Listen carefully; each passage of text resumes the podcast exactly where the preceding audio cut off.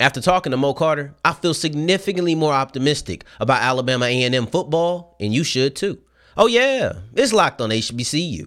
Play my music. You are locked on HBCU, your daily podcast covering HBCU sports. Part of the Locked On Podcast Network, your team every day.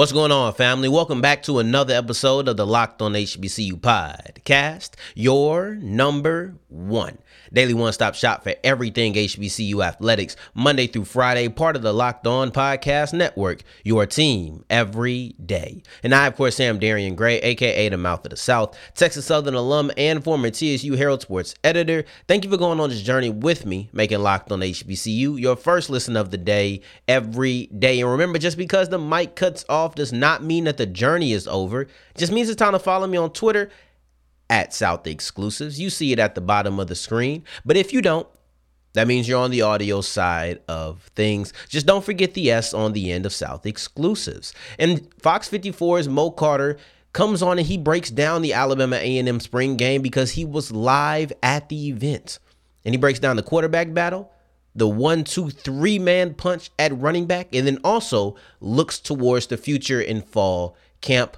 But let's start off with the most important part. All right, Mo. Spring games are essentially a coma spring practice. Before we get into the game specifically, what is spring practice like when you have a quarterback battle, but one guy's hurt, so only one of the quarterbacks is actually participating? Man, very good question. I mean, a lot of folks knew that after what happened in 2022 with Alabama A&M, they had their eyes set on the fact that Xavier Lankford and Quincy Casey were probably still going to be the front runners going into spring practice. But then Quincy Casey does get hurt. On top of that, Alabama A&M signed three quarterbacks during their uh, during their signing period. One guy was on campus, the Buffalo transfer, while they also wait for the Northern Illinois transfer and the high school kid that's like six foot five that's coming to it. So, if anything, the pressure was on for the QBs, especially if you're on that roster from last year. And when you look at it, yeah, Quincy Casey ended up getting hurt. So Xavier Lankford taking a lot of the snaps, knowing that it's his chance, but he also knows that competition is definitely uh, coming up with the rear, and he's got to find a way to hold it off. And I'll say on Saturday for the spring game, he did a pretty good job of that. Maybe not so much solidifying himself as the starter going into the fall, but he got some brownie points for sure. So when you have, or let me ask you this: you mentioned the guy from Buffalo. Is it now a three man race, or is it still looked at as if it's going to be Lankford versus Casey?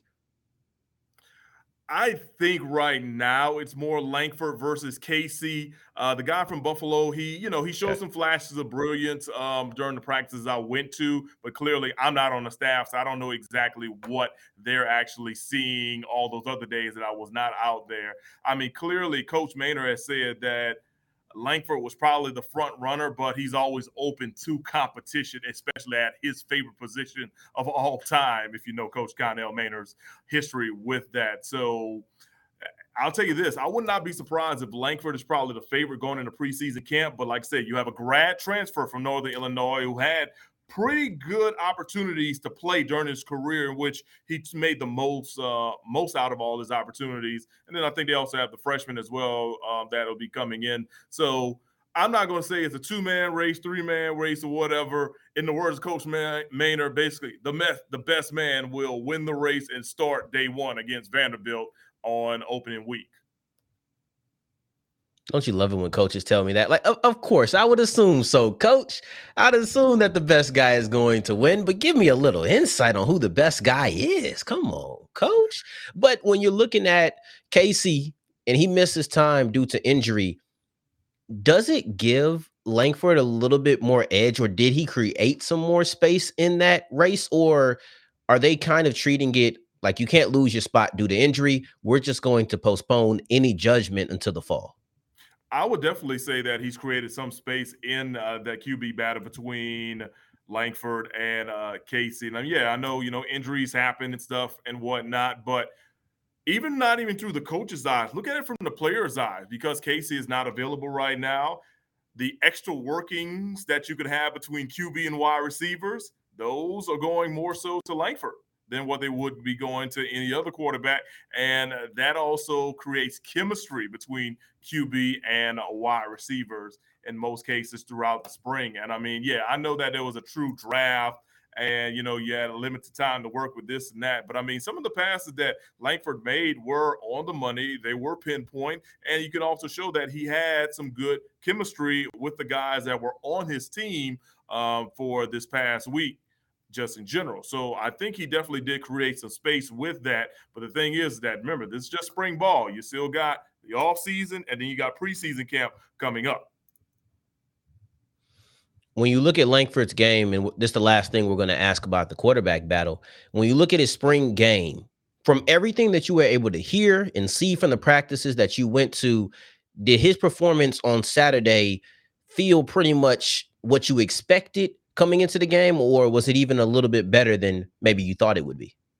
I'll admit I was impressed with what I saw. Um, a little bit better to answer your question uh, fully, primarily because hey, Lankford is a good athlete, pretty good quarterback, but you know, people will say, you know, you, you can hear the fans say this, and you also hear the coaches say that, like, hey, for every so many good plays he makes, he'll make a play that he should not have made, or he'll make and I'm truly saying this correctly, a boneheaded play. That's what Coach Man has truly said, you know, in the, in description of it or whatever, compared to the fact that, hey, he should have never thrown this pass or, oh, he should have never called this check or things of that nature. Saturday, you saw him basically not be flawless, but he was about the best I've seen him, you know, throughout this entire – seen on the hill when it comes to Alabama A&M uh, football and him being, you know, the quarterback. So he definitely showed flashes of brilliant and lots of improvement on that. Now the big question is, can he carry it over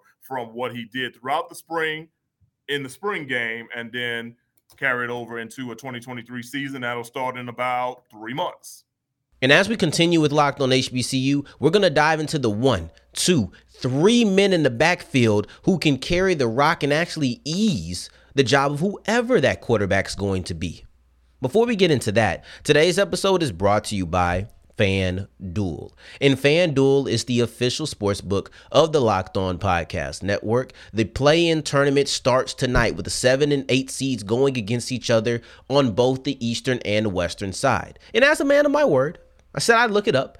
And you have the Hawks going against the Heat. That's the 7 and 8 matchup. And then you also have the Bulls versus the Raptors in the 9 10. So that's the Eastern Conference playing. Start putting some money down. It's tonight and tomorrow. And then we get into the playoffs. So you have playing playoffs, regular season, and all these other sports. But we know what heightens you the most, and it's playoff basketball. Go to fanduel.com slash locked on to make every moment more. Put some money down and make sure you are a winner.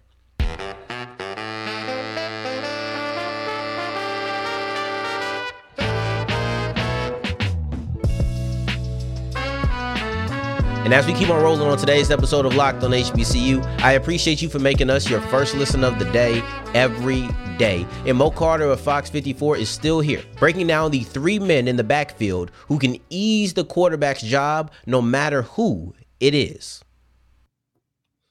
Moving on from the quarterback battle, and that is a good one, and it's one we'll see in the fall. But moving on from that quarterback battle, what were some of the other things that coming into the spring game that you had your eye on? I want to see how this turned out. I want to see what happens with this battle or this position. What were some of those things for you?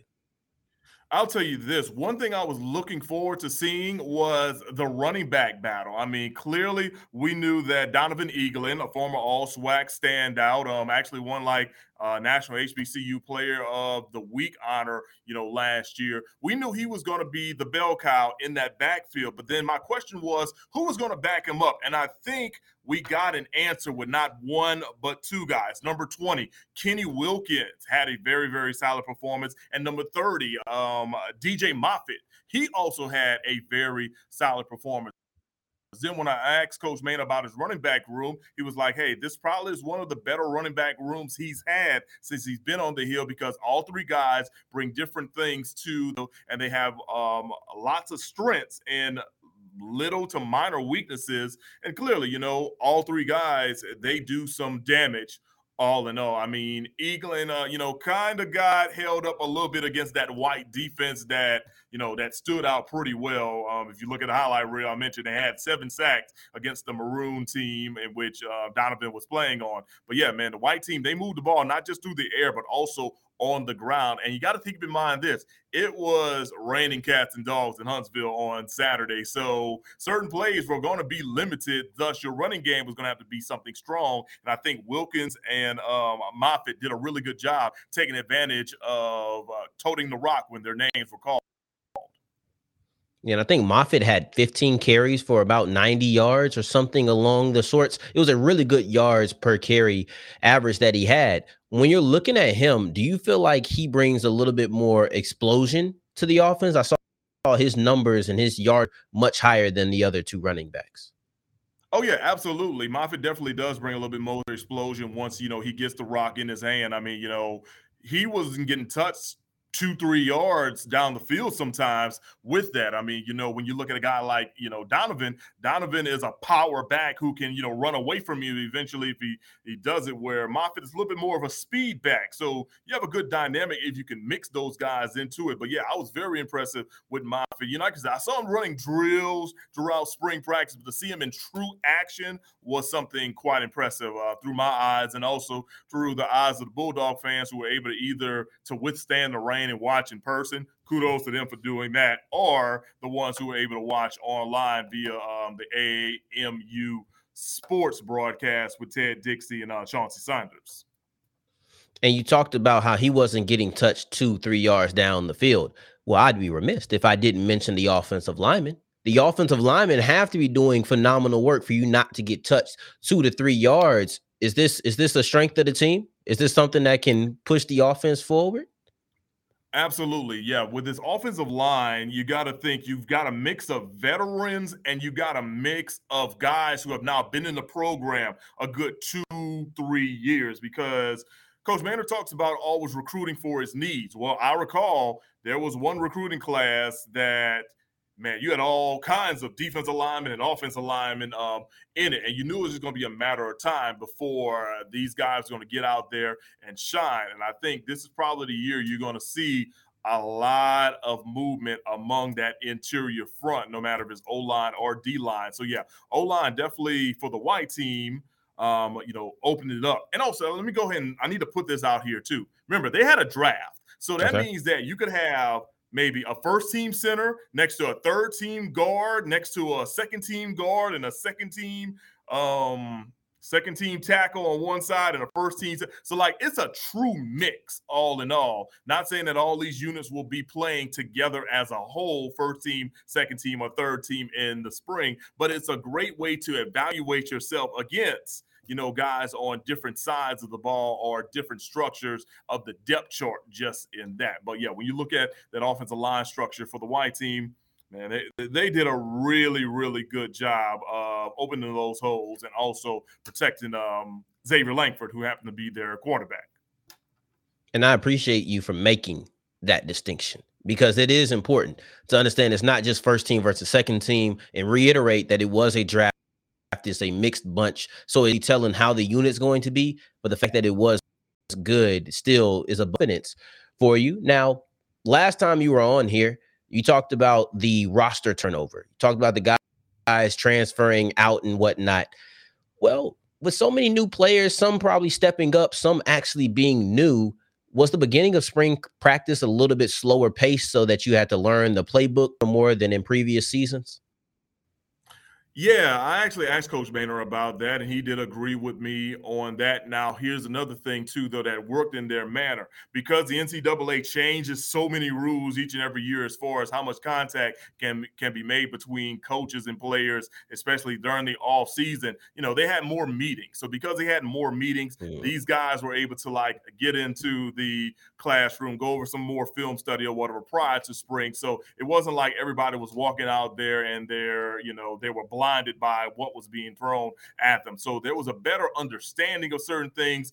And, you know, coach said this he, he felt like if he can knock out about two weeks worth of good stuff, then they go on spring break. By the time they come back from spring break, it's kind of like, all right, we're just running plays, running plays, running plays, because you had two good weeks to actually get everything down pat. And he felt like the guys responded in a major way uh, with that. So the learning process, learning curve, not too much, but eventually everybody got it running uh, pretty quickly um, just due to weather and all that. They couldn't get their early scrimmages out the way, which would have been a better assessment of some things. But the way that the guys were able to fly around this past week and also the previous week when they had a scrimmage, you know, lets them know that a lot of progress was being made. A lot of studying was being done by his football team, especially uh, especially his wide receiver core, because he said that that that that bunch was kind of new, new. Besides maybe about three or four guys right. with playing experience.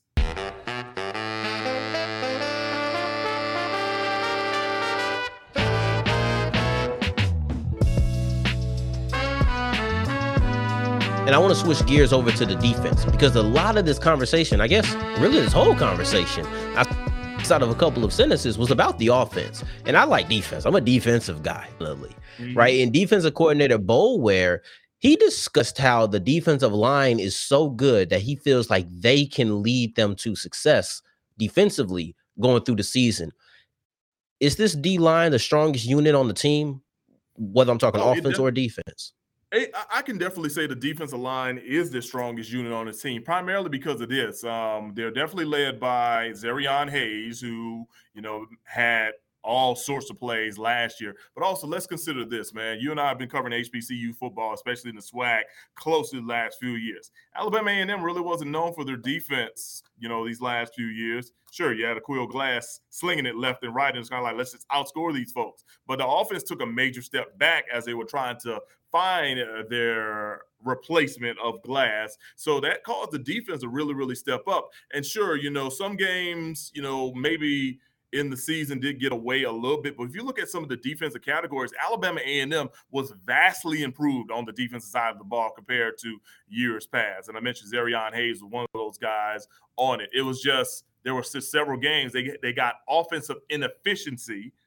Um, so because of that, the defense was just strung out there, and they just got tired, man. So I think if you can find more offense this year, this defense will be able to kind of show the conference that, hey, you know, they are a real deal bunch. Maybe not the best bunch in the SWAC, but they'll definitely be among the tops. Because I've always felt that you got to find a way to earn your way into those specific roles or also in, into those specific categories of elite status. So I truly think that defense can be something very, very good. It's just a matter can you just put the put the mix together. But yeah, Zarian Hayes was a name that a lot of people knew last year. Would not be surprised if more people know his name this year, especially on the defensive front. You mentioned some of inefficiencies that you had last trying to find a replacement for Glass. I know it's been a full season since Glass has left, but with a quarterback of his caliber, replacing him is not a storyline that stops after one season. At least not most times. And in Alabama A&M, so when you're talking about filling the shoes of a great, great quarterback, you now have a strong offensive line. You have a strong defensive line. You have three running backs that you feel confident in. Is this team? I don't want to say quarterback proof because I don't think that exists.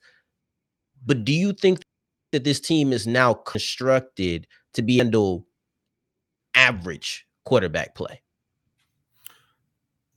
In a nutshell, yes, from what I've seen thus far. I mean, clearly, you know, there's not another Aqeel Glass that's about to walk through that uh through that door on the hill. It's just not happening, man. I mean, Coach Maynor has even told fans, look, don't look for the next Aqeel Glass to come through here. But at the same time, he does, you know, want people to know that he's got a team full of uh, great recruits and great players that want to win. So offensively, I can see them continue to be a little bit more balanced. Because if you remember, really during the middle of the season when Donovan started like really rolling, they became more of a run first offense than what it was pass happy offense as we see it in the past. So I think for this upcoming year, and keep in mind, I'm only thinking or whatever, you know, I I gotta wait till they actually play the game. I can see them being more balanced, especially if the QB play is still kind of up in the air, just just a a little bit. But um, yeah, I was I would say look for them to be a little bit more balanced um, this upcoming year. And clearly, if you get a quarterback in there that may be you know average but good, who doesn't make mistakes, then that becomes a different scenario for you know for a team all in all because if they can find ways to put points on the board they can find ways to sustain long drives and keep their defense off the field while keeping the opposing defense on the field for long things you get positive results with that so a lot of positives to kind of take a look at when it comes to the alabama a&m offense it's just a matter of what the execution is going to look like especially in those first couple of weeks of the season and as we close out, I want to ask you this one question. And this is kind of looking forward, which is, you know, the goal now. Spring practice is over. It's time to look forward. But Coach Maynor, he talked about still hitting the transfer portal. And he says he has some positions that he needs to get more depth at. And he has some positions that get starters at. Guess what positions do you think he's looking for a starting player at? I think he's still looking for a starting player, maybe at the linebacker position already. I mean, I know he picked up a few in the uh, uh, in the signing period that he had, you know, most recently, but I, I do feel like he's probably looking for another one or two guys, you know, right there. Maybe in the defensive backfield as well. Because one thing with the DBs and me being a former DB, I noticed there was a lot of rotation among the DBs on both sides right. of the ball, whatever. I don't know if that was more so to give guys a lot of playing time and reps, or it's maybe because you just want to see people, you know, prove themselves. So I would not be surprised if we, you know, if, if we see, you know, DBs. And of course, I, I think you can never have too many defensive linemen as well you know, with it. Like the way we're running spread offenses now in the world, you know, if you have d- additional depth on the interior front, those guys in the trenches, I think you know that might be something that you know you keep an eye out on that. But uh, for sure, I will be keeping an eye out on that because that transfer, that next transfer portal date, I think is early May, if I'm not mistaken. So we'll keep an yeah. eye out on that because here's the thing: if you can get somebody in that early May period or whatever, and then you can get them on campus first week of June, that's still a lot of time to work and acclimate uh, those young men into the fold to get them ready for preseason camp. And if I don't know, let's say they're solidified on, I don't know, eight people already. If you can find like those other three, and then boom, they're right there, you know, getting ready to get into the fold, it becomes a different story all in all when preseason camp hits on that. But yeah, Coach Man is always looking to find a way to fill those needs. And also, I'm to say this one thing he always has said he likes doing spring practice early with the opportunities for guys to either if they get nicked up for them to get back healthier or unfortunately you know Makes some sense. guys they just don't make the grade so because they don't make the grade or whatever it, it, it's a sad situation but that also gives him an opportunity to look for other folks that he know he's going to need to fill those needs as well like hey got to pull a scholarship because guy didn't qualify academically. But I got one for this person if they're in the portal or if they, you know, I don't know, late JUCO bloomer, something like that of that age. I've seen that happen multiple yeah. times. So that's something else you have to always, you know, keep in mind.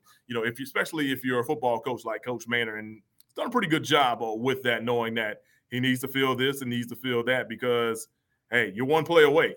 You're one play away, no matter what position you are each and every day. Man, I appreciate you. I'm optimistic now. I, am not. I'm not gonna lie. I wasn't pessimistic. I was kind of neutral.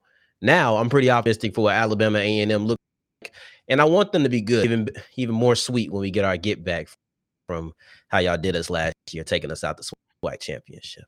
Uh, something else I was reminded by watching our interview back. That that one hurt. That one hurt, but it's okay you have to think about the Bulldogs.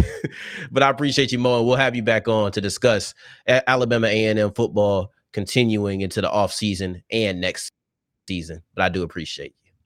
All right. Appreciate you, Darian. Keep up the good work, man. Thank you, my guy. Once again, thank you to my guy Mo coming on the show because the insight he brought from a front row seat at the spring game, it made me feel more optimistic about Alabama A&M and I hope you did as well. That was kind of my promise at the beginning of the show. So, I hope I was able to deliver or rather he was able to deliver on that and change your tone if you weren't optimistic before. And I appreciate you for making us your first listen of the day every day on tomorrow's episode. We're going to kind of peek into the future. We're going to look at the beginning of the TC Taylor era down there in Jackson State because this is his first spring game. And this is kind of like kicking the door open for him for him in his time at JSU. In the meantime, in between time, if you're looking for me, you can find me on Twitter at South Exclusives. Until the next time that we hear each other, family, take care, stay blessed. Peace.